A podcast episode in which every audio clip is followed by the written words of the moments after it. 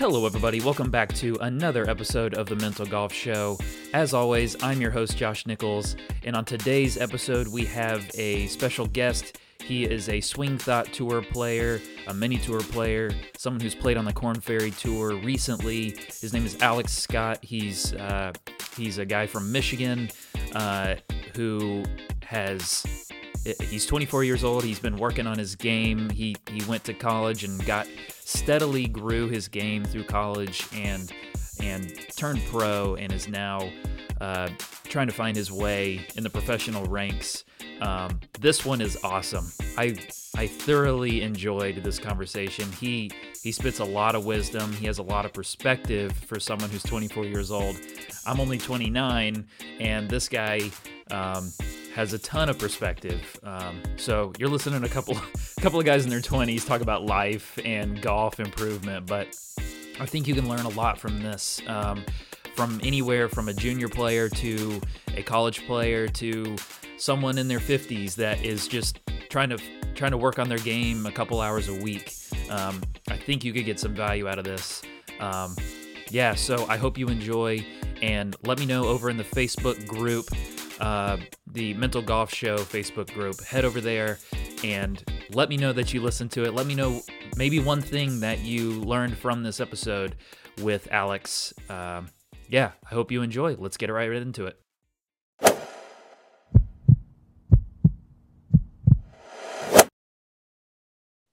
Alex Scott from Traverse City, Michigan.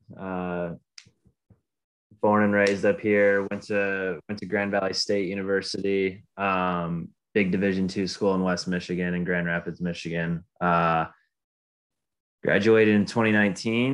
I was kind of a late bloomer, freshman, and part of my sophomore year, I averaged almost 77 as a freshman, made a nice jump as a sophomore, but then my junior year, really kind of all came together. Couldn't really tell you why, to be honest with you. Just I was kind of doing the same stuff physically and working on the same things, and it kind of just all came together. Finished my career as a two-time All-American, played on the Palmer Cup team in 2019 for the U.S. That's kind of summarizes the college career. And then I turned pro shortly after the Palmer Cup, so summer of 2019. And it was a weird start. I had conditional status in the McKenzie Tour at the time. I did the qualifying school as a senior in college, and it was a weird start because I went to one Monday qualifier, just missed there, and then I had an emergency appendectomy. I was supposed to leave to drive to Windsor because Windsor's only about 4 hours from here. And I was going to go do that Monday qualifier. And then I wasn't feeling well, and so I had to have surgery. So I missed a little bit of time for that. So this summer was kind of weird. And then went to Korn Ferry Q School, missed there. And then I was in Las Vegas that winter. And then that's when COVID hit in March. So moved back home for the shutdown, hung out for a while. Once the summer came back around, basically July 1st, that's when Dakota's tour picked up. And I did, I played the Dakota's tour for kind of most of that summer, July through August. And then the fall was kind of just bouncing around, playing some events. I kind of drove to the southeast to play a few Swing Thoughts, played some Monday qualifiers here and there. And then in January is when I moved to Florida. And and then I played in some Swing Thoughts there, had a win in Charleston. Next week after that, qualified for the Korn Ferry event in Louisiana. That's kind of about it. So hasn't really been all that linear. COVID was kind of a brutal thing to throw in the middle of it, but then again, it's been tough for really kind of any developmental tour player. So I can't really be one to sit around and complain. So there's a lot more people in way worse situations than I am. So But yeah, so that's kind of it. Nothing, I wouldn't say nothing that jumps off the page necessarily as far as my professional career, but yeah, that's about it. Okay. So I guess I want to kind of rewind it back to in college when you said, yeah, my game came together, but I don't really know what. I mean, I got to ask a little bit about it because a lot of the people that listen happen mm-hmm. to be college players, junior players, or parents of junior players and college players. And they wonder, and I was the same. I probably averaged 70, ironically 77, I think, my freshman year mm-hmm. in college. And my game came together my sophomore year and junior year. But maybe you can shed a little light onto what could have helped. Yeah. So I would say there's multiple variables to it, and I want to make it too long. Sure. But, so I played a lot of sports growing up. I was a good athlete. Played basketball through high school. I was first team All-State in basketball in the biggest division in Michigan. It wasn't until college that I really devoted a lot of time to golf. When I got into high school, I played high school golf when I was a junior was when I started to play some AJGAs, some state events and everything. So I came to it kind of late as far as golf. Like I started playing when I was young, but I was a baseball player. So I played more baseball then, and basketball is kind of a year-round thing. I played travel basketball and stuff. So I didn't really devote a lot of time to golf until I got into college. And then my freshman year of college was pretty weird. I was really, really sick from basically the day I stepped on campus until March. I had mono, I had pneumonia. I had it was just tough. It was weird. I was having the time of my life, but I wasn't really feeling that well doing it. So that might play a little bit into how my freshman year went, but then even the start of my sophomore year when I was healthy, I think I averaged 75.5 for the fall, which we only played 4 events, but still, I wasn't really, I wasn't tearing it up by any means. So, my sophomore spring, I played pretty well. I think I averaged around 72.5 for the spring, which I ended up getting all region and first, I think I finished first team all conference that year. Yeah. So I had a good year as a sophomore, but still again, it was nothing that was jumping off the page. Nobody's going to look at me and be like, oh, he's one of the best players in the state or, anything like that. I was having a solid year coming around to it. But then in between my sophomore and junior year, I won 2 events in the state. I won what's called the Kent County Amateur. It gets a lot of players. I wouldn't say it's the deepest field by any means, but there's a lot of people in it, and it's a 3-round event. I shot all 3 rounds under par, which was nice. That was something I never did at the time. And I beat some good players to win. There was some Michigan State players. There was some other kids on my college team. There's other good players in the surrounding area that were there.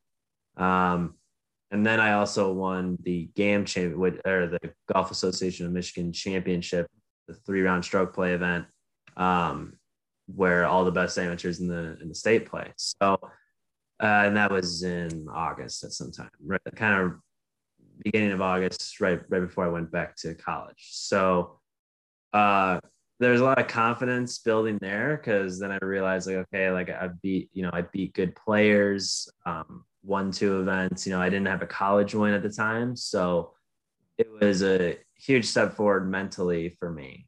And then my junior year was really well. I was really good. I was conference player of the year. I was first team All-American. I only finished outside the top 10 once all year. So there was some stuff that built up to it, but what I'm saying is there was nothing for me that changed as far as it wasn't okay, I'm going to start lifting a ton of weights. So I'm going to change my whole routine for this to happen, or I'm going to, you know, I'm going to put in 3 more hours a day practicing. It was nothing like that. I've been pretty fortunate so far. I guess maybe it hasn't happened quite in my professional career, but really since high school, since my freshman year of high school, all the way through college, so 8 years there, my golf game was very linear. I was always getting better every year. And there was never a time where, you know, December 31st would come around and I would look back and be like, man, I didn't get better this year. That never happened to me. I was always getting better. Physically, I was getting better mentally. I was, you know, it just, everything was getting better as and it wasn't because I was doing stuff different. I was just adding stuff. So when I was in high school, it'd be like, okay, maybe I was only practicing 2 hours a day. And then I was practicing 3 hours a day, 4 hours a day. And you know, physically, like I would actually say I was in much better shape when I was in high school because of all the sports I played.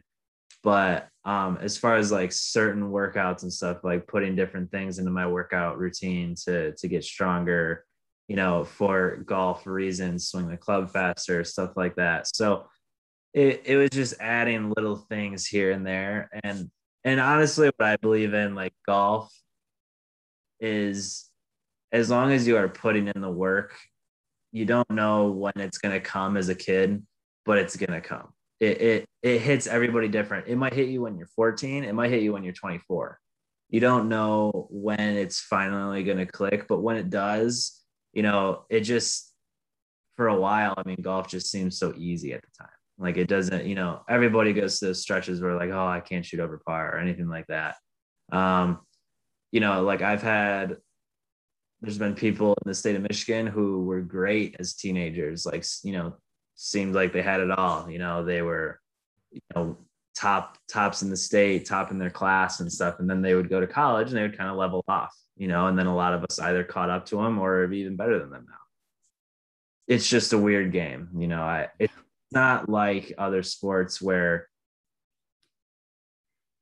like, you know, like basketball, like if you got it, you kind of got it. Like you're not, unless you really fall back physically, like if you were big as a young kid and then you start growing and everybody else caught up to you, you might still be skilled, but you're not going to dominate as much, you know, but that's still a different thing that, you know, growth in golf doesn't make quite that big a jump. So it's, yeah, it's weird. You know, that's why, I mean, like, I don't really know why it came together when I was going into my junior year. I was putting in the same kind of hours and same work, just finally came to fruition. Yeah. And that's just how golf can be. Yeah. I mean, I like what you said. It could be 14, it could be 24. Yeah. But it will happen. I mean, mm-hmm. if you're putting in the right kind of work and you're not right, mm-hmm. it'll happen. As long as it's quality work and you're putting in the time, you're staying patient, you know, it sounds all cliche, you know, like nobody ever wants to hear that. Like they want to hear the secret, right? Like, oh man, like, what did you do? Like, what, you know, what'd you find out? Like, oh, I changed grips in my putting, you know, everybody wants to hear that stuff, like where it's an automatic, instantaneous gratification, but it doesn't work like that. Like it might work for the short term, you know, I changed grips and I had 2 good putting rounds in a row. And then all of a sudden you go back to putting the same way. Like, everybody wants the secret, and that's never the answer. Like anybody you ever talk to has ever reached a high level of anything. Not even golf. Like it was reached a high level of business or sports or music, drama, anything. It's constant work, long hours of practice. I mean, there's no secret to it. It is a matter of willpower, and that's that. Yeah. Well said. So kind of recent, you caught us all up on what your recent years have been, mm-hmm. but has there been anything, well, was it always inevitable that you were going to turn pro, or did it take that kind of junior year, actual good year of golf to make you say, I want to do this? Yeah, that's a good question. So early in my college career, like when I was a freshman, I had aspirations to want to be a professional golfer. You know, everybody thinks about that as a golfer, right? Like everybody wants to be holding that winning putt at Augusta or whatever. But I'm also, I would like to say that I'm also a realist in the sense that I wanted to prove it to myself that I actually had a chance, essentially. Like I did not, you know, I see and know so many guys that are, you know, they do not have the capability, I would say, to make it to the PGA Tour, right? Like, or the European Tour, whatever high level of golf where you can make a living. That's what, there you go. That's what I'm trying to say, is because, so for example, I mean, where did you go to college? I went to Appalachian State. Okay. Who beat Michigan? On Appalachian State, you know, your basketball team, let's say. Did you ever watch any basketball games? Yeah. Yeah. Did your sixth man came off the bench? Did he enter the NBA draft?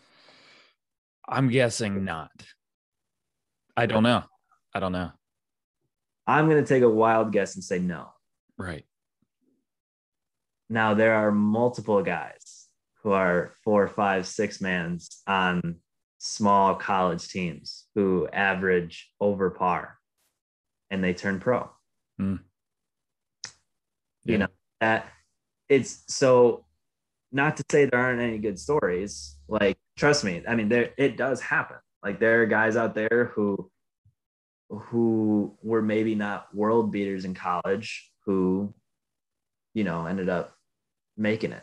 Mm-hmm. It's not all that common. And, you know, actually, so a good example that comes to mind for me is Brian Stewart, who's from Michigan, played at Oakland University. They're in the Horizon. I don't remember if it was his last 3 years or his last 2 years, but I know for sure his last 2 years, he averaged like 71.5 and 71. And so, you know, was never a top 100 player in the world, AM rankings, or even really in GolfStat for that matter. And he's also not a guy who's going to blow you away physically. I mean, he's like one of the 5 shortest hitters on the PGA Tour right now, but he drives it insanely straight, hits a ton of fairways, and he putts it good. And he clearly, I would love to get to know him more because there's a lot to learn from someone like that. But he, you know, he was able to stick with it. But the thing is, though, is he averaged 71. Mm-hmm. There are guys who are averaging 75 or worse and turning professional. So that is not what I wanted to be. Trying to wrap it around to it is like, you know, let's say the average cut on most mini tours, you know, mini tours kind of cut to like a 30 or 40% thing. It all depends on where you go and play, but let's say most cuts are, let's make it an easy number, 2 under, you know, so that would mean if you average 71 in college, you know, that means if that directly translated to pro golf, you took that exact game and went into pro golf, you know, you would probably make more cuts than you would miss for sure. But if you average 75.5, you are 4.5 strokes above that per round. So that means on average, you're going to be missing cuts on mini tours by 8 to 9 shots. That's a lot of shots. You don't make up 8 to 9 shots with like, oh, I changed my putting grip, or, oh, I changed, you know, anything like that. It doesn't happen that fast. So, you know, not to say that you can't become a really good player at some point, but to go from 75.5, let's say as a senior in college, to the PGA Tour is unheard of. That doesn't happen. Like even those guys who are small college players who might be late bloomers, like when they finished college, like they were good players, like they were solid players. Doesn't matter if they were JUCO, D3, D2, whatever. They were really good players by the time they finished their college career. Like nobody ever finished their college career who was like, you know, not a good player, I would say, who ended up making it. So for me, I wanted to prove it to myself that I had a chance. And so I had thoughts of it when I went into college, but it really wasn't until, you know, the meat of that junior year where I was showing some really good consistency, shooting under par, you know, being in contention in tournaments kind of basically the whole year.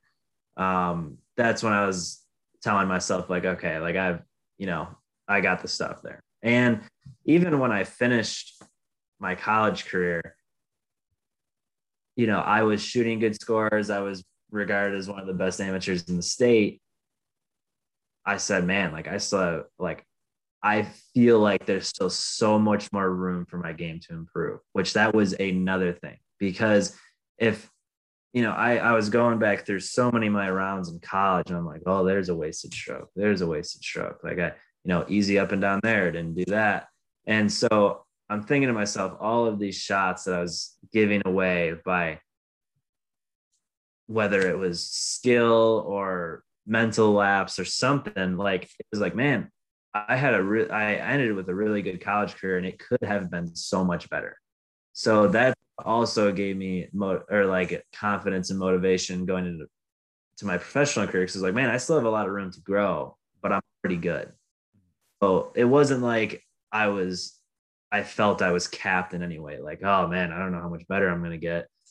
So yeah, it was a couple of things. I mean, I think you always have to have the thought of it there, even if you're not good enough at the time. Like, right. I mean, I averaged 76.9 as a freshman, played in all tournaments, but two, you know, like nobody in their right mind should even breathe the word professional at that point. Right. You know, yeah, right. But you have to have it there. You know, you have to have it that wakes you up in the morning, whether it's, you know, I do want to make it to the PGA Tour, or I want to win a national championship or a state title if you're in high school or whatever. Like you always have to have that stuff that gets you up in the morning and makes you work hard.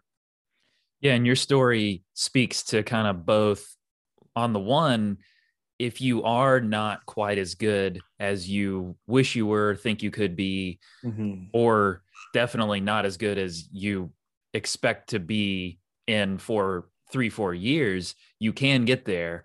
Yep. Just keep putting in the work. But it's also pulls on the other side of having some self-awareness and saying, I know what it would take to be on a mini tour, Korn Ferry Tour, PGA Tour. I'm not there. So having no kind of,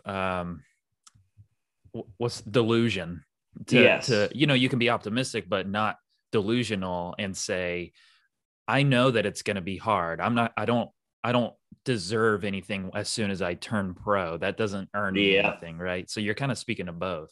Right. So two things that I'll bring to that point is one, like when I finished my amateur career, you know, I was riding high. Like I was a Division II player. I got picked for the Palmer Cup. You know, I played well, finishing up my senior year. I got invited to all the big amateur events that I wasn't able to play in before, but I didn't go and play in them because I ended up turning professional. So, but like I had all the invites, like it was cool knowing I could have gone and played in the biggest amateur events in the world, go to the Palmer Cup, playing against the best, you know, girls and guys in the entire world, the US versus the world. It was awesome. They're treating us like kings and queens. It was insane. And then I remember my dad saying to me, he's like, yeah, you better enjoy it this week because you're going to be at the bottom of the totem pole next week. Like, thanks for just really ruining it for me. Like, damn. Dad. But it's true. I mean, you know, for most people, unless you're like a top 15 player in the world, it's a reset. I mean, you graduate or whatever, you turn pro, and yeah, I mean, yes, you're sharing the same playing field with people that you know who don't have a chance. And you're like, you know, sometimes it kind of jades some people, you know, they're like, hey, you know, I was a top 20 player in the world or whatever. And now I'm, you know, I'm playing with these guys, you know, what's up with that? So, you know, it's weird, you know, it's definitely weird to kind of get set back, you know. That'd be like, again, you know, I kind of hate to bring up the same sport, but that'd be like in the NBA. You're the 15th pick in the draft. So, you know, you're really good. You're getting millions of dollars thrown at you. And they say, hey, Alex Scott, you know, we're taking you to the Detroit Pistons as the 15th pick. You know, you definitely have the skill to be on our roster, our 15-man roster, but you have to play in the G League for 3 years. What? 3 years? Like, I can't go play at the biggest level right away. And so it's definitely different. Yeah. It's a great point. But hey, yeah, you know, no other sports like that. Like you get drafted in the NFL, right? Where it's 53-man roster. And like, hey, you got to go play 2 years. And well, I guess they don't have another league, so that doesn't count. But you would have to go play like some minor league before to move up or whatever, you know. So it's golf's just a different sport, you know. It's about playing at the right time. And this is my second point. So we were talking about how you have to find that middle ground of between delusional and, you know, well, confidence. Like you got to have the thought that you can make it, but you can't think you're so good right away that it's just going to happen for you. You know, one of the most annoying lines to me is like, oh, it's only a week to change your life. Like it's only 4 rounds. Yes, that is true on the surface. Like a very surface level answer is yes, it's there. Like you could go play 4 good rounds, you can change your life. Like I can go Monday, qualify into the Korn Ferry PGA Tour event. If I go and win, it changes my life. But that doesn't happen if you sit around and do nothing. Right. Like you are putting in multiple hours a day, days in a row, upon weeks, upon months to make those 4 days happen. Like there are guys who I know who kind of just think, you know, it's nice. They clearly like saying they're professional golfers, but then they practice like 3 or 4 days a week. And it's like, dude, you're never going to get that 4-day hot stretch to ever change your life. It doesn't happen that way. Like you put so many hours upon hours to hopefully get that chance. And you might not get that chance for a long time. I mean, getting through Monday qualifiers or getting through Q school like that is hard. So it's annoying when people say that, like, you know, oh, it's, you know, it's 4 days to change your life. Yes, that's true. But the guys who do it are not random people. Like people who get through Monday qualifiers and play well, Will Zalatoris, there you go. That's the obvious one that jumps off the page right now. Like he is currently second in the Masters. And 2 years ago, he didn't have status anywhere. You know, he was in the exact same position basically that I am right now.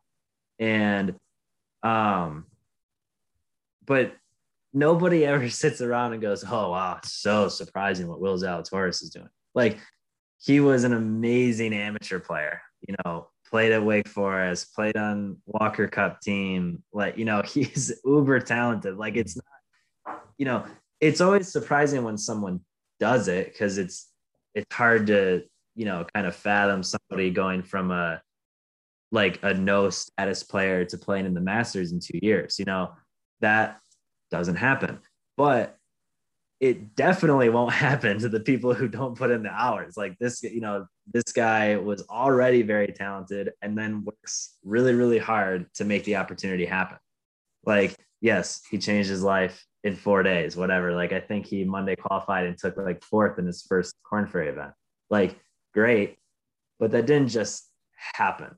You know, that he wasn't just sitting around on the couch one day and was like, oh, okay, you know, I'll sign up for this Monday qualifier, and then shows up and gets that and then takes 4th. Like it doesn't work like that. So yeah. And you take those 3 or 4 days or the 4 days to make it happen. And and you can take the 3 or 4 hours that the kind of people that think they deserve it, and right. you rewind that all the way back to high school, junior golf, you can shift that.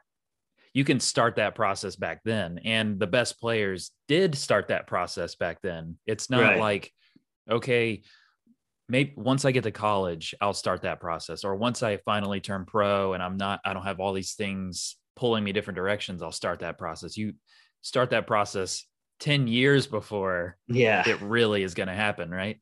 Yeah. Yeah. And that's another thing. Like, a lot of people try to make the argument that, like, oh, well, once I'm out of college, I won't have homework anymore. I won't have other responsibilities. So, I'll be able to practice more and get better.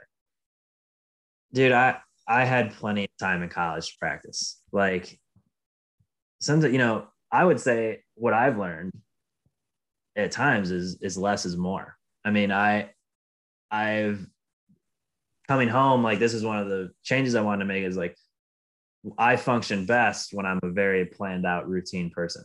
And so when I was in college, it was already there for me. Like, we had a college schedule that I didn't have to plan, my coach and everything did that. So I already knew the tournaments we were playing, when we were playing them.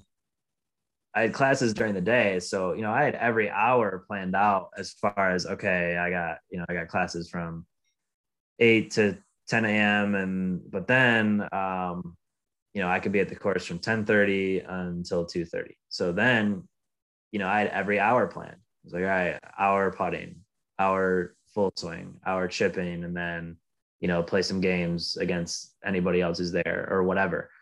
And then I got to go to class again or whatever. I had every single hour planned out.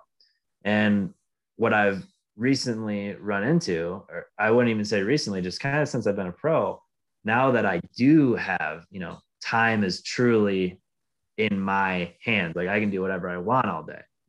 I can practice from 6 a.m. till 6 p.m. I can wake up and do absolutely nothing.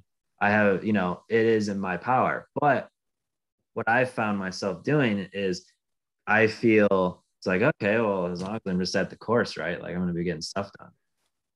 Definitely not true. I mean, yes, I've spent more hours at the course than I ever have, but I wouldn't necessarily say it's all been quality.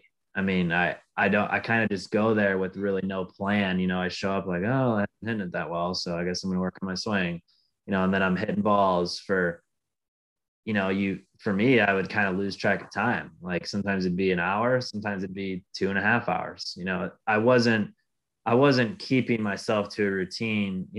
Sometimes I'd sit there and I would hit so many balls, and I'm like, well, now, I want to work out later. So maybe I just won't really work on the other stuff that much today, and then I'll go work out. I wasn't holding myself accountable to doing things that I need to do. So, and it showed in my game. Currently right now, I'm the most talented or most skilled golfer I've ever been, but I haven't really shown it at all times.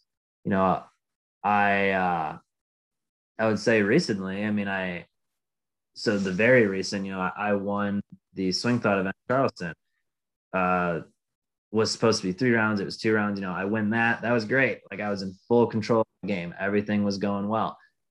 Then I went to the Puerto Rico pre-qualifier, and I shot 3 over, and granted, it's a hard course. It was a little windy, but I was kind of off. And I was like, wow, that sucks. Then I drive 10.5 hours to the Louisiana Korn Ferry Monday qualifier, and I shoot 8 under and get through. I was like, oh, okay, like, we're back. And then I played the event, and I hit it terribly. I hit it awful. So, looking at it right then and there, it's like, oh, I just, I hit it bad. Like, I gotta work on my swing or whatever. Sure, that's true. But I would say that the inconsistencies have been happening to me more simply because I haven't been doing what makes me good. When I was in college, I found what made me good. I was a very planned out person, worked on the stuff. Like, even, I could show up to the range and let's say I only had an hour to hit balls. If I hit it bad for an hour, sure, that would suck. but I only did it for an hour. And I was like, okay, like I felt like I was working on what I needed to work on. And now, you know, now I got to go to class, or I got to go work on this or whatever. And so it's been a weird adjustment for me, because yes, technically, I mean, I do have more time than ever, but it doesn't necessarily mean that I have to be doing it all on golf all the time. You know, that's just kind of an easy way to run yourself into the ground. I mean, there's, so it's such a learning concept. Like, it's so weird. As soon as you think you know it, you don't. It's like it's tough. I mean, Rory McIlroy, for example. I mean, Rory McIlroy is one of the best players in the world, right? Like, nobody would ever look at Rory McIlroy and go like, man, he needs to change this, right? Like, he does everything right. You know, he works hard, he practices hard, he works out like crazy, he studies the game. He's got the good picture for the game. He speaks well, all this stuff. And then, you know, you watch him on the course, and honestly, I mean, you can kind of see the gears grinding. You know, you almost just wish you could tell him like, hey, like, go watch you play rounds of golf in 2011 when you were a kid. And like, you're going out there lashing at stuff, swinging, you know, blowing fields away. And so he had that interview kind of, I don't know, it's probably a month ago now, where they asked him, you know, what his honest opinion of like what's going on. He's like, well, you know, I kind of got caught up like in the Bryson distance thing. And it's like, what? Like, you're a number one player in the world, or you're a number one talent. You were a number one player in the world. Like, why would you ever look at somebody else's game and think you got to change something?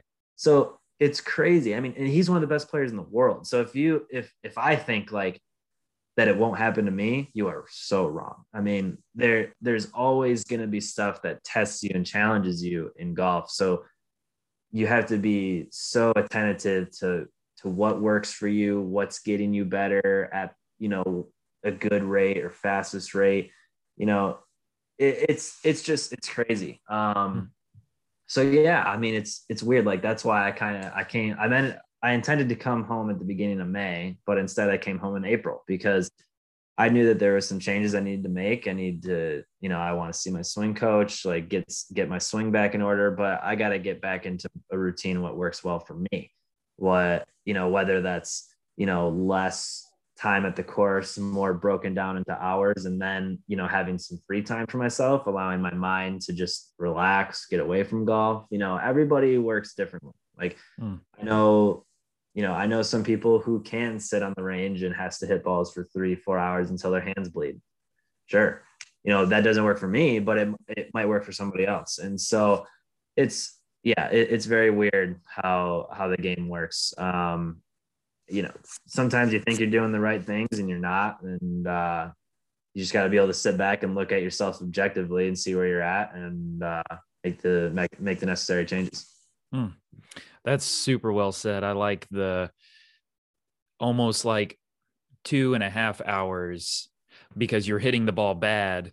You said, I've got to keep hitting until I figured it out. Right. Used to, you would say, you would trust your process, the overused phrase by a million times, to say, even if I'm hitting it bad on the range, just the fact that I was working on the right things, even though it was a shorter amount of time, I know I'm going to get there, and I'm not going to frustrate myself. I'm not going to ingrain worse habits, blah, blah, blah. Less is more. And so you've learned how to schedule yourself better. You've learned how to kind of, you've learned how to know what makes you better. I mean, is there anything else you've learned maybe more about, I know this is the Mental Golf Show, and we didn't like directly say, what do you think about the mental game? But many concepts go ahead. But I mean, it's like,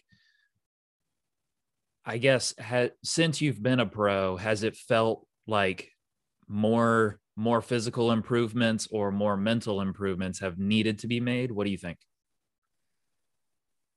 I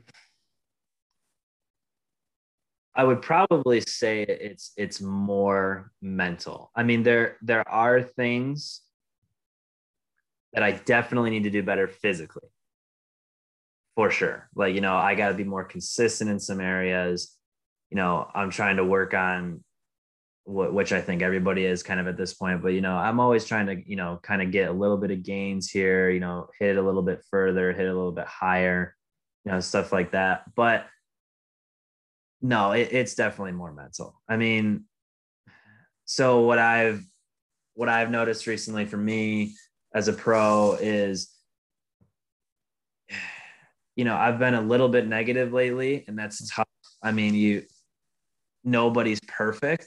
There are going to be times where you might get down on yourself and everything. And sometimes it drives some people. Like sometimes if you get a little bit down, you're like, all right, I got to get better. You know, I've been sucking lately or whatever. Like you might talk bad about yourself for a little bit, which might motivate you. But the thing is you are what you say. If you say, oh, I suck, or, you know, this is bad or whatever, like, yeah, it's going to happen. Like you are going to talk yourself into it. And so the power of the mind is incredible, because this, you know, I don't even want to say this is a golf thing, because I'll say this is a life thing, because the best example that I can give that has nothing to do with physicality is when someone is sick. So, and by sick, I mean like terminally sick. So I think everybody knows two sides of the story. Is one, I know people who, or, I mean, I've heard of stories and I know people who, when they have been diagnosed with like a terminal illness, they almost die instantaneously. Like it's over. Like their mind withers away at themselves. They know or think their life is coming to an end. And since their mind gives up, their body gives up. It's a constant loop here, mind to your body. Now, then there are other people who you hear the stories, like, I almost don't want to say often, but it kind of does, is when someone is given a terminally sick illness or diagnosed with one, sometimes, like, some people not only live way longer than what they were projected to, like sometimes they beat it. I mean, when they were told like, oh, you have a 10% chance to beat this, a lot of guys end up beating it. Like in that moment, it's, you know, it's a fight or flight thing. Like their mind goes like, okay, I'm going to beat this. Like I'm going to do whatever I can to beat this. Like they literally will themselves to live longer, which is insane. I mean, and that has nothing, I mean, yes, they might do some physical changes, like, okay, I got to eat better, whatever. I got to work out. I got to do the rehab, the chemo or medication. Sure. But it is mostly up here. I mean, it is incredible to think about that, how powerful the mind is. So now when you change it back to something like golf, yeah, like there are so many more people who are physically gifted than others, who are not as good as others because of their mind, because they hold themselves back. You know, they're either really negative or they just have a poor mental outlook on the game. While there are some guys who are of average physicality, who might not hit it the furthest or even putt it the furthest, but they're so good mentally that they grind it out. You know, they're positive, whatever it may be, to be better than the other guy. And it's tough. I mean, I think the mental game is something that can be learned. Like it's tough. And so like, I would say like a self-diagnosis of myself. I mean, lately what's been happening is if I have a good start to a tournament, I'm usually good the rest of the way mentally. Like even if physically like, oh, okay, maybe I don't play as well in the second round as I did in the first round, I'm probably still mentally in the same area. Like, okay, like I got a chance, or okay, I, you know, I'm playing well, trending, whatever. But if I have a bad start, if I don't play well in the first round, or if I, you know, I get a couple bad breaks or whatever it may be, I will fall. Like I will be negative. You know, if I hit it in, you know, if I get another bad bounce, it'd be like, oh, that's just my week. You know, that's just what's going on. Or, I can't hit the shot when I need to, you know, stuff like that. And that, you know, you are speaking it into existence. You know, like time you have like an important shot to hit, guess what? You're probably not going to hit that good. because you've already been telling yourself like, oh, can't do this, can't do that. You know, so it is incredible how strong the mind is. I mean, it's something that I think it's something that will never be truly found out. I mean, even if someone is able to find out like, oh, this is the perfect golf swing, this is exactly what you need, or this is the perfect putting stroke.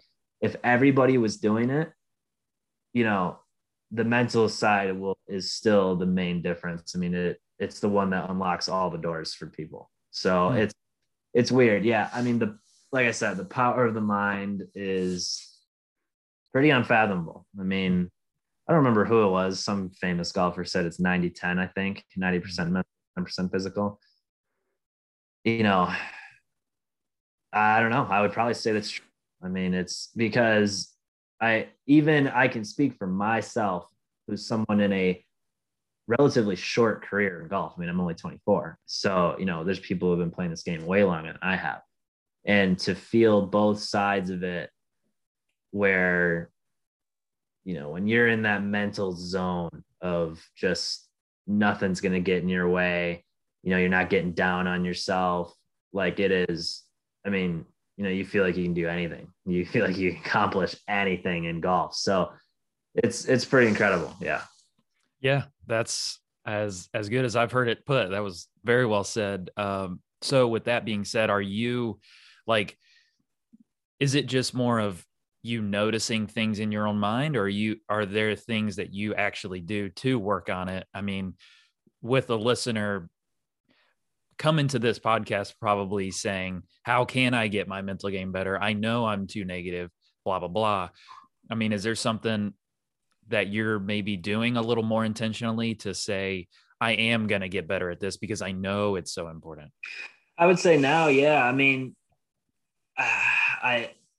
you know, everybody always talks about the hours you have to put in on the physical side of the game. I mean, there's no reason why you shouldn't be putting the same on your mental side. I mean, I actually haven't gotten it yet, but like I ordered a book to read that has to do with some, you know, and now this is where I think two sides of it come is I don't necessarily entirely believe in a lot of sports psych.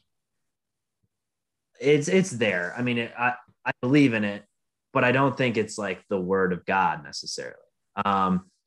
I do think that you get it, the mental side is something else that you also have to kind of find what works for you. You know, whether that is, you know, you got to read a ton of books and find, you know, some mantra or whatever that works for you.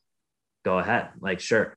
Sometimes it's just a simple switch. I mean, there are some people that simply like, you know, okay, once I start to feel that, I think Max Homa does this, which I thought was great. He recently said, I don't know if it's before every shot or if it's like when he starts to feel negative. I don't necessarily remember, but essentially he said during the round, he tries to say, I think it's like 2 or 3 positive things before like every shot. Sounds kind of cheesy. You're like, man, I don't want to do that. It sounds like kind of work, but you know, that works for him. Like if he's able to step up and say, like, let's say he just hit a, you know, a terrible drive or whatever, 3-putted the last hole. And now he's fuming, right? Like what, you know, he's got driver in his next hand, just wants to rip it.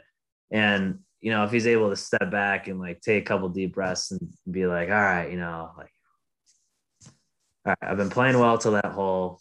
You know, no need to let it derail, like whatever, like I'm hitting it good today. Like, let's keep that going or whatever, anything to be able to get yourself in the right frame of mind. I mean, everybody, you know, the best at it was Tiger, obviously, even though Tiger wasn't someone who was outwardly positive. That's what I mean. Like, you don't have to be this guy who's walking around on the clouds and, you know, saying praise to everything, you know. There's always a different way to get yourself there because, you know, like I said, like Tiger's the best at it. He was able to figure out how to get into the zone more than anybody who's ever played the game, I would say. I'm going to shut this window real quick. Okay, sure. But it's looking like a beautiful sunrise up there. Should be better. Yeah. There you go. Yeah. Nice. But yeah, so There is a difference. But yeah, I like talking to people, honestly. I mean, that's one of the biggest things for me.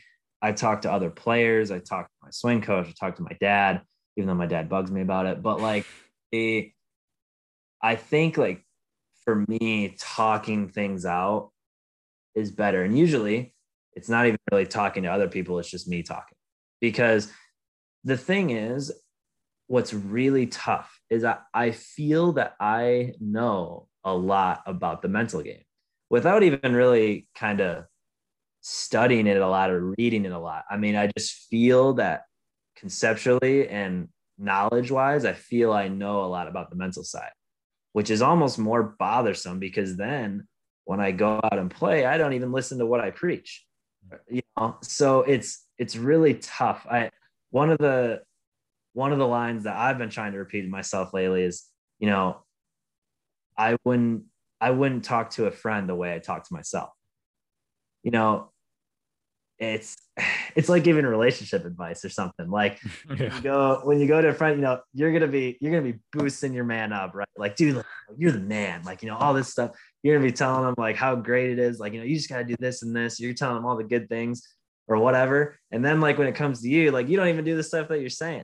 So it's annoying, but at least I know that it's there. Like, I know the knowledge, and I know that it's just a simple, I just have to work on it myself. Like, okay, like I got to be more conscious of this. I need to be less negative here or whatever.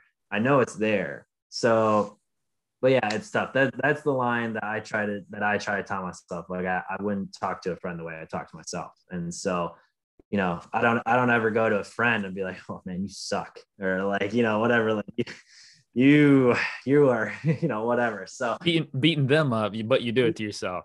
Exactly. Like, yeah. You know, if I'm trying to pump my friend up, I gotta be trying to do that same thing to myself. And so, yeah. And I think talking to other players about it is great. I mean, I've talked to a lot of other golfers, you know, just trying to get, it's like trying to write a paper, like just trying to get words out, you know, like put things down. Like, I feel like the more you talk about it, the more realizations you'll come to for yourself. But then if you hear somebody else talking about it, you know, they might say something that clicks with you and you go, oh man, like, you know, I kind of like that, or that makes sense. Like, you know, I might try to use that later. So yeah, it's tough, man. It's tough. Like I said, you know, I can say all this right now, but you know, I could go play this round of golf here in the next whatever. I tee off at like 9:50 with some members at the country club. I've been a member at my whole life, and you know, I might hit my first tee shot and just be like, oh my god, you know, like it's tough. It's tough. You know, I think you gotta find what works for you, whether. And like I said, you know, the mind and the body is a constant loop, you know. Yes, you're going to be in a much better, or it's going to be much easier to be in a better frame of mind if your physical game is where it's at, if it's good. You know, if you're hitting it good, you're rolling it good, you know, you feel like all assets of your game are going, it's going to be really easy to be positive. Mm-hmm. Hit a bad shot, you're like, yeah, you know, whatever. Like, I'm just in the right rough. I'll probably still have a good look at birdie. It's amazing how I can go through rounds that I've had recently where that can happen. Like I would hit a bad shot and be like, oh, I'll probably still have a look at birdie, right? Like perfect outlook. And then there are times where like, I might just mishit a shot that still goes in the fairway, which is better than the shot in the rough. And I'll be like, oh my God, like, what is going on with my swing, you know, like stuff like that. It's like, man, are you serious? Like I had a better result, but I was more pissed than I was with a worse result. But you know, it's just, it's crazy. You know, it's tough to be able to get yourself to think like that all the time. Like I said, you know, not everybody's a positive, you know, glowing of positivity where, you know, you can hit a bad shot and be like, oh, it doesn't matter. Like, clearly that's tough, but it's insane. Well, you got to be able to find out how to walk that line of being, you know, serious and in the moment, but not allowing yourself to be so down on yourself when something bad happens, whether it's a hole or a shot or even 2 or 3 holes in a row of bad golf. I mean, you got to be able to stay patient in the mind and know that the good stuff's coming, and it's tough. You know, it's you got to practice what you preach. It can be difficult, but that's how you play your best golf. I mean, your best golf doesn't necessarily come from when you're hitting it great. You know, it can, but I've had plenty of good rounds where that have pulled me through events or tournaments where I didn't have 100% of my stuff, but I was so well in the mind that I was able to get through it. So that's, again, super well said. And I hope this is some version of that, talking it out and that kind of version of therapy to say, I'm just kind of releasing all this clogged up stuff from my brain. So I'm interested, and maybe the listeners want to know what book you got coming that you're going to read. The one I have coming is called Relentless by Tim Grover. So a buddy of mine, Dawson Armstrong, actually recommended it to me. I think he might've either just finished it or is like about to or something, but short story. I was driving back up to Michigan from Jacksonville Beach, and I was swinging through Nashville, and I actually sat down and had dinner with Dawson, who is a, you know, really well accomplished player, played at Lipscomb University's full on the Korn Ferry Tour. Now he's like 37th in the points, you know, has a really good shot at getting his PGA Tour card. And, you know, he's a guy that I like talking to. He's only a year older than me. So it's not like, you know, he's got that much more experience or he's way more wise than me or whatever, but, you know, he's a nice player that I like talking to because he's really good. And I feel that every time we're having conversation, we're constantly trying to figure out how to get better, whether it is physically or mentally and stuff. So that's what I told him. You know, we sat down in this nice barbecue joint, and I just told him, he's like, "Why are you going home?" And I was like, "Dude, I'm just out of whack." Like, it was only, today's the 10th, and this was only 5 days ago. So, you know, so I just told him, like, "Dude, like, you know, I'm not swinging it good, but, you know, I haven't been right up here. You know, I've been negative. You know, I just wanted to go home and kind of get a reset and, you know, get myself ready May or June or whatever, whenever the next thing I'm doing is." So we were talking about that, talking about the mental side a little bit. And he told me about that book that he was reading. Kind of long story short, it's basically a guy who breaks down, there's 3 groups of people mentally. There are, I hope I get this correct, but there are coolers. Coolers are guys who don't necessarily want the moment. You know, that it's like best way I can explain basketball is, you know, shot clocks wind down, end of the game, you're down 1. You're probably someone who doesn't really want the ball. Like, you're someone who works well in the system. Like, even if you can be a great player, you know, but you're someone who's a system guy. Like, you know, you're going to do what's kind of been told to you or whatever. You know, maybe your guy doesn't really want the last shot unless the play is really written for you. Then there are closers. Closers are guys who when it gets to the moment, then they want the ball. Like, okay, like, you know, when the time is right, you know, give me the ball. Like, you know, I'll make the winning shot.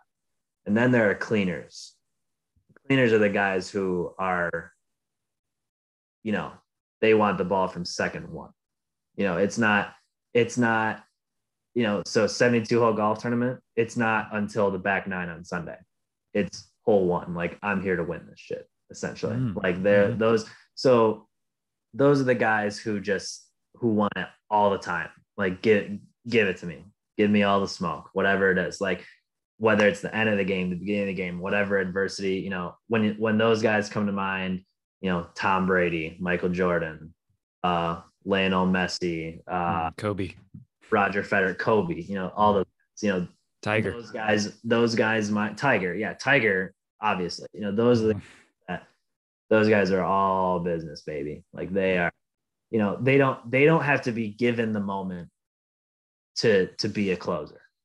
They are that way whenever. And so that's kind of the gist of the book. Apparently, it doesn't really tell you like how to be one of those or whatever. I think it just kind of helps you break down what you are. Like, I think it basically lays it out for you as to, ask you questions kind of, and as long as you're objectively answering them, you can figure out what kind of person you are, and then you can work on it. I mean, that's something that I think would be great. It's tough. I mean, there, as much as people want to think, there's not very many Tiger Woods or Tom Brady's in the world. That's just a fact. Those guys, I don't want to know. I don't know if they're born different or if they worked themselves to be that way. I'm sure it's a combination of both, but you always got to try to learn from the greats. So yeah, that's the book. That it's Relentless by Tim Grover. Hopefully give that a read, and who knows, maybe it'll help me, it might not, but regardless, knowledge is power. So that's definitely true. So I won't keep you from your tea time. Go hit them. Oh, good. I got time. Don't worry. Okay. Well, I appreciate you doing this. I guess I want people to know, like, it's hard for some people to relate to this player that's, played in Korn Ferry Tour events and has seen this. You said you saw that linear improvement for a long time and has gotten really good. But shed some advice to people who are not seeing that linear improvement and what they can do in the difficulty, because usually golf is not linear improvement, right? No, it's right. Usually not. It's almost never. So what could you say to that person? So in that time, if you're not seeing improvement or progression, it's tough, but like the main thing is you have to be honest with yourself. I mean, it is tough. Like, it's hard to do. And that's what I did. So I moved to Florida in mid-January, and then, now I'm back home in early April, and I told myself that I wasn't seeing the progression I wanted to see. And, it's kind of infuriating because, I know that physically and skill-wise, I'm as good as I could be, but I had to sit back and be like, all right, like, what is going on? So that's was my self-diagnosis. I was putting time in the wrong areas. I wasn't holding myself to a schedule. I was being negative, there was all this stuff. And then, you kind of sit there and you're like hashing out with yourself and you're like, gosh, why did I do that? Why am I doing this and stuff? So that's one of the first things you have to do. You have to be able to sit down and look at what you're doing as to why you're not getting better. Because the answer is usually pretty simple. There are very few people out there who put in hard quality and a lot of time who don't see improvements. It might not come right away.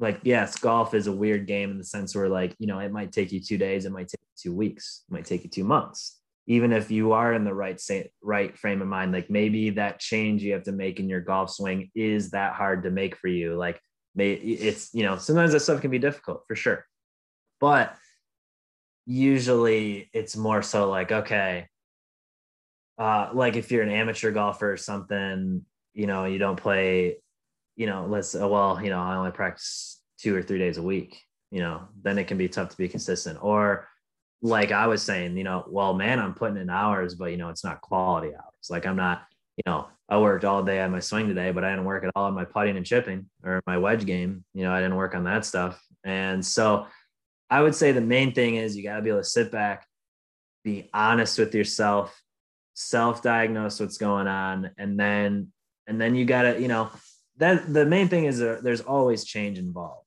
Like, no matter what's going on in golf, you are always trying to improve. Like, I would feel as in other sports, improvement comes like Kyrie Irving, for example. Kyrie Irving is, I mean, you know, one of the most skilled basketball players on the planet, right? For him to get better, I don't know. You know, he's got 5 inches or, right. or he has to like put on a lot of muscle, right? But again, you know, that stuff is just simply the willpower in doing it. Like there isn't really anything that I would say he has to get a ton better at as a physical person. Like his 3-point shot's great. His ball handling's great.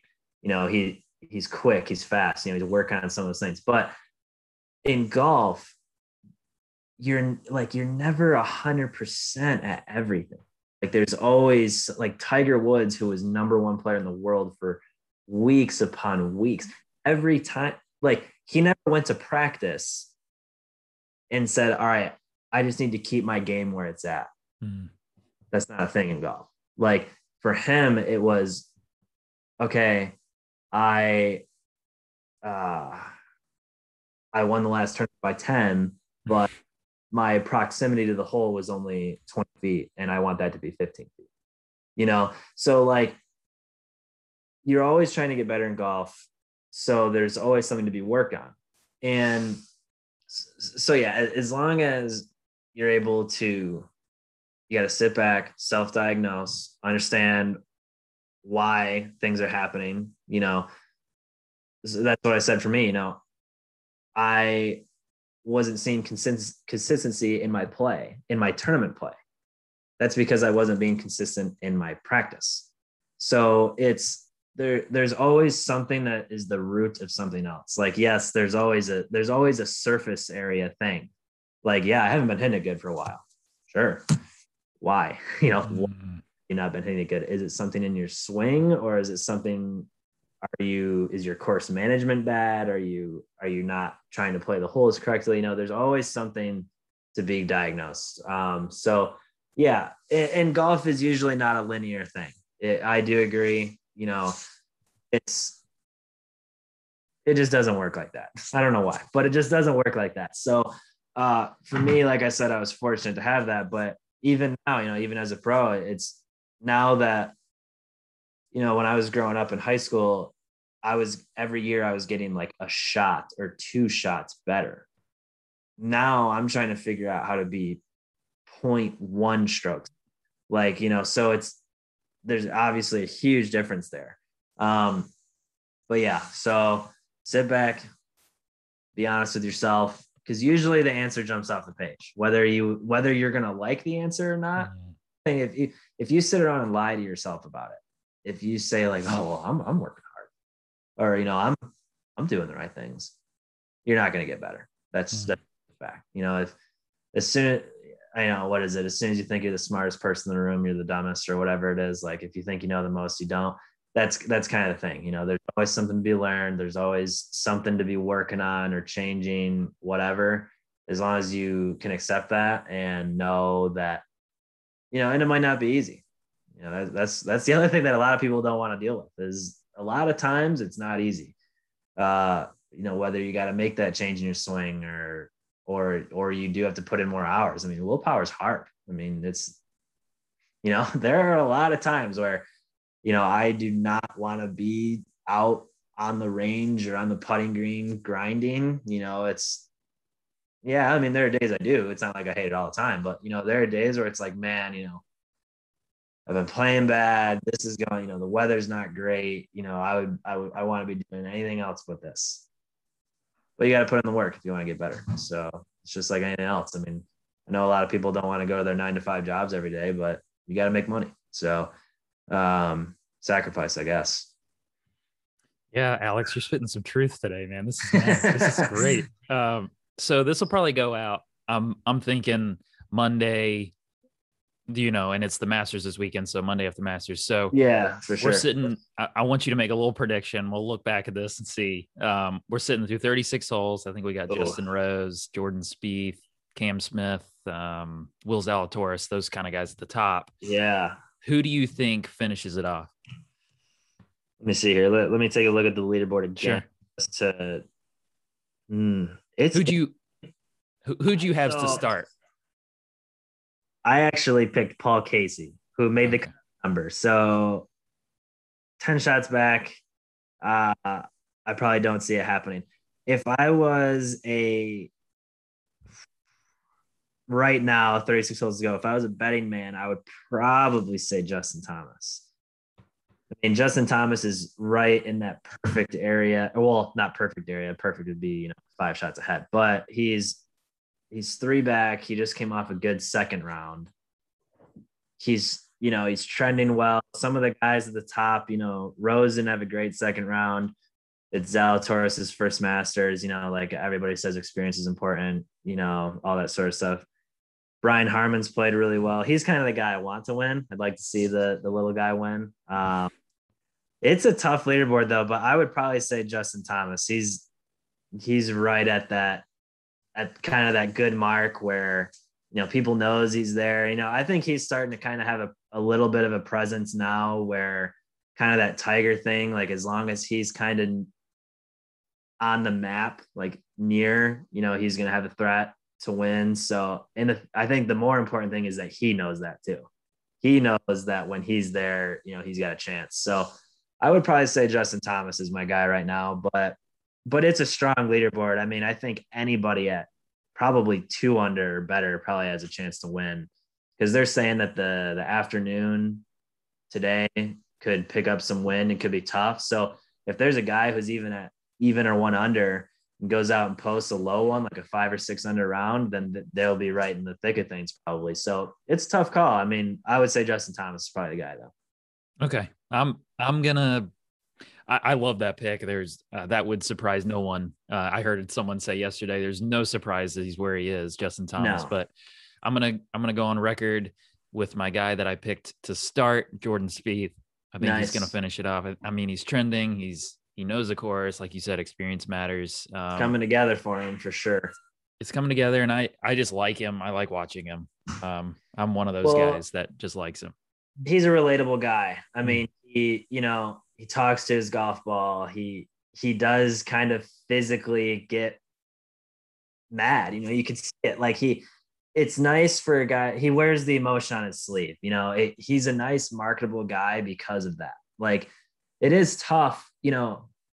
Golf's in this weird thing where, a lot of people preach, like you don't want to get too high or too low. You want to stay in that middle, Dustin Johnson, perfect example. You can never tell when he's mad or happy, but it's tough to like watch as a spectator. Cause golf was, well, especially now, like my generation, our generation stuff, like golf was brought up on Tiger, who's like these huge fist pumps and, crowds are going nuts and everything. Like that's what I think golf kind of needs more of. Like, that's what people want to see is the emotion of people, like not necessarily, like throwing clubs or anything like that, but big, big momentum swings like that, where, if Tiger made a birdie or an eagle, like if you were 5 holes away, you knew it happened because you knew the roar was coming from him. So, and Jordan Spieth and Justin Thomas are a little bit more that way. I mean, I think that's why people like them so much, like not just because they're young and they're good players, but they are very honest. I mean, they show what's going on. If they're not playing good, you're probably going to know. And if they're playing good, you're going to see it. So, I mean, I would like to see Jordan win. It would be, I think golf is better when Jordan is playing good golf. I think it, the last 2 years have been kind of weird. I mean, fortunately we had Tiger who was playing. So, you have that, but golf's going to be in an interesting spot when Tiger is kind of done, when he's maybe not playing anymore, except for like the Masters or whatever, golf will be in an interesting spot. Cause I mean, he's been the needle since 96. So, 25 years of one guy, basically, nobody has ever been able to match what he's done. I mean, Jordan Spieth, Rory McIlroy, Dustin Johnson, Phil Mickelson. There you go. Phil Mickelson is the second guy to Tiger. But even those guys, man, like they're just not in the realm of what Tiger did. So golf is going to be, I don't want to say in need. It's not really the right word, but you know, they're going to be looking for that next guy. I mean, a lot of people have kind of pegged DeChambeau because, you know, he's got all this media on him and stuff of what he's done. And, you know, he's hitting the ball a long ways and all that. You know, I have no idea who the answer is, and I don't know who it will be, but at the end of the day, like I said, golf's just in a better spot when Jordan's playing well and he's in contention. He's a guy that draws eyes. So for sure. Yeah, I mean, I would like to see him win. I don't know if he's the guy I would pick. The driver worries me a little bit at times with him. But who knows? I mean, I'll tell you this, if he wins, I won't be surprised. You know, I'm not going to be like, wow, I can't believe he pulled it off. It would be cool to see him win. So. Yeah. All right. A little sports talk radio here at the end. Well, yeah. Thank you so much for your time, Alex. This is awesome. This is going to help a lot of people. I really do appreciate it. Yeah, no worries. Thank you so much, man. I appreciate it. All right. And what was next for you? Tournament wise? I'm probably going to do 3 Monday qualifiers in a row on the Korn Ferry Tour. It's like Alabama or Huntsville, Alabama, Nashville, Tennessee, Knoxville, Tennessee. That's at least what I have planned right now. I would say for me, April and May, this is the reason why I kind of came home, is to kind of keep April and May light. I didn't really want to do a lot of competition. I wanted to work on my game, my physical game, my mental game. You know, I wanted to get myself in the right spot kind of. Monday qualifiers are sometimes a good test. I mean, you know, if you don't have it that day, then, you know, kind of whatever, but if you do have it that day and you turn it into a tournament, then, you know, go ahead and take advantage. So, yeah, but really kind of until mid-June comes around, that's when it's all gas, no breaks. I mean, it's a lot of tournament play, a lot of travel. So, but yeah, I would say just some Monday qualifiers kind of coming up in late April, early May. So, all right, we'll go get it. We'll all be following along. Thank you, man. I appreciate it. All right. Thank you, Alex. We'll see you later. Yeah, man. Have a good one. All right, everybody. I hope you enjoyed that conversation. I mean, I don't have to say anything else. I mean, that was such good information. And yeah, it's, this will be going out, as I sit here, it's Saturday, still Saturday from, during the Masters. So our predictions, you know, listening to this, whether or not we were right. Were we right? Jordan Spieth? Justin Thomas? Do we look like... Are we making ourselves look stupid and trying to predict these two players and they completely blew it? What happened? Let me know. Yeah, so if you enjoyed this, I would love it if you shared it with somebody. If you got one nugget from this that you thought was awesome, head over to the Facebook group, the Mental Golf Show Facebook group, and let me know what you learned. Was it about how to improve your mental game? Was it about your perspective on the game? Was it about time management? Let me know. Go over to the Facebook group. The link is in the show notes, so you'll be able to find it there. Or search Facebook for the Mental Golf Show. Let me know. Let the community know what you learned and something that you want to work on for your golf game, especially now that pretty much the whole country, I'm hoping by now that most of the country is one, both playing golf due to the pandemic, and two, the weather is getting better for most people. Yeah, so what are you going to work on? What do you need to work on? What do you wish you could work on? Let us all know in the Facebook group. All right, thank you for listening, and I will catch you guys in the next one.